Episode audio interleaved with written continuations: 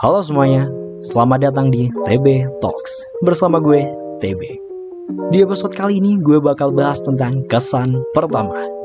Ya, kesan pertama. Kesan pertama itu hal yang sangat harus diperhatikan banget nih bagi kalian para generasi muda. Karena hal itu tergolong sangat penting bagi kalian. Kalau kita ketemu teman baru atau orang baru, hal yang paling diingat sama mereka salah satunya adalah kesan pertama. Kita juga dinilai baik atau buruk Ya salah satunya juga dari kesan pertama kita juga, ya nggak sih? Apalagi nih, kalau kalian masih PDKT sama doi nih, ya pengennya sih kelihatan sempurna aja di depan doi. Biar dapat kesan yang baik dan biar doinya bisa langsung jatuh hati sama kita. Ya nggak? nah, kesan pertama itu nggak hanya penting dalam dunia pergaulan, namun juga terbilang penting dalam dunia pekerjaan. Sebagai contoh, kalau kalian sudah kerja, lalu bertemu dengan klien, Hal pertama yang dilihat dan diingat klien itu sangatlah penting. Kalian gak mau dong kehilangan proyek, tugas, atau kerjaan kalian cuman gara-gara kesan pertama yang buruk sama klien kalian. Sayang dong. Nah terus gimana sih bang cara membuat kesan pertama yang baik? Oke, di podcast kali ini, gue ada tiga tips simple bagaimana cara membuat kesan yang baik saat bertemu dengan orang yang baru. Yang pertama, yaitu penampilan. Ya, tentu saja dong. Kalian harus berpenampilan rapi dan pantas agar bisa dinilai baik oleh orang lain. Jadi, kita harus berpenampilan yang pantas sesuai dengan tempatnya. Kalau kata peribahasa Jawa, itu ajining saliro soko kusoro. Artinya, orang dinilai dari caranya berpenampilan atau orang dinilai dari caranya berpakaian. Sebagai contoh nih, misalkan ada dua orang narasumber di suatu acara formal yang mana dua-duanya itu punya kemampuan dan pengalaman yang sama. Narasumber A datang, dia hanya pakai kaos sama celana pendek saja. Ya mungkin pakai sepatu atau sendal jepit lah ya.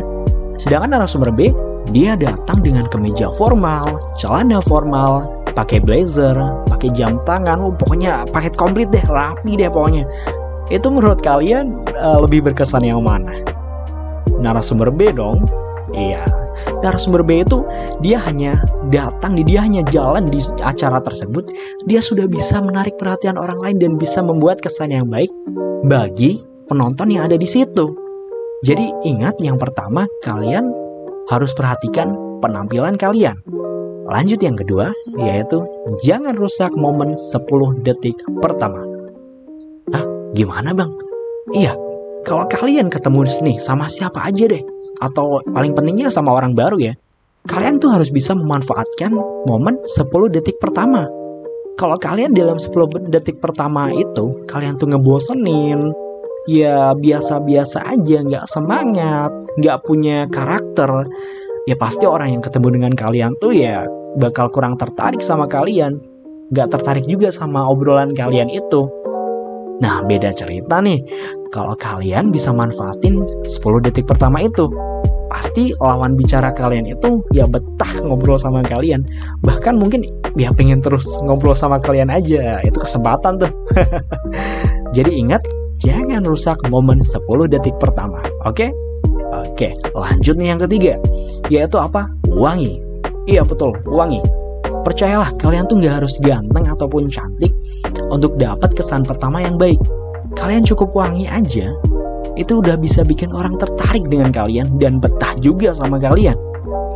Ya karena tanpa berbicara pun namanya wangi atau aroma harum itu sudah bisa tercium sama orang di sekitar kalian.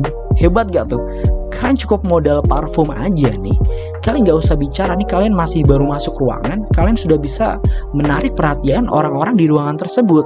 Parfum kalian tuh juga harus bisa menampilkan karakter kalian, jadi jangan sampai salah milih parfum nih. Kan gak lucu nih kalau misalkan kalian tuh tubuhnya kekar, berotot gitu tapi parfumnya strawberry gitu kan atau bubble gum gitu. Ya kayaknya kurang cocok aja sama karakter kalian. Jadi bisa pilih parfum yang memang khusus atau sesuai dengan karakter kalian. Jadi kalau kalian ketemu sama seseorang, itu karakter kalian bisa lebih menonjol gitu. Jadi ingat, kalian harus wangi. Oke, itulah ketiga tips dari gue agar kalian bisa mendapatkan kesan pertama yang baik ketika bertemu dengan orang lain. Gimana menurut kalian?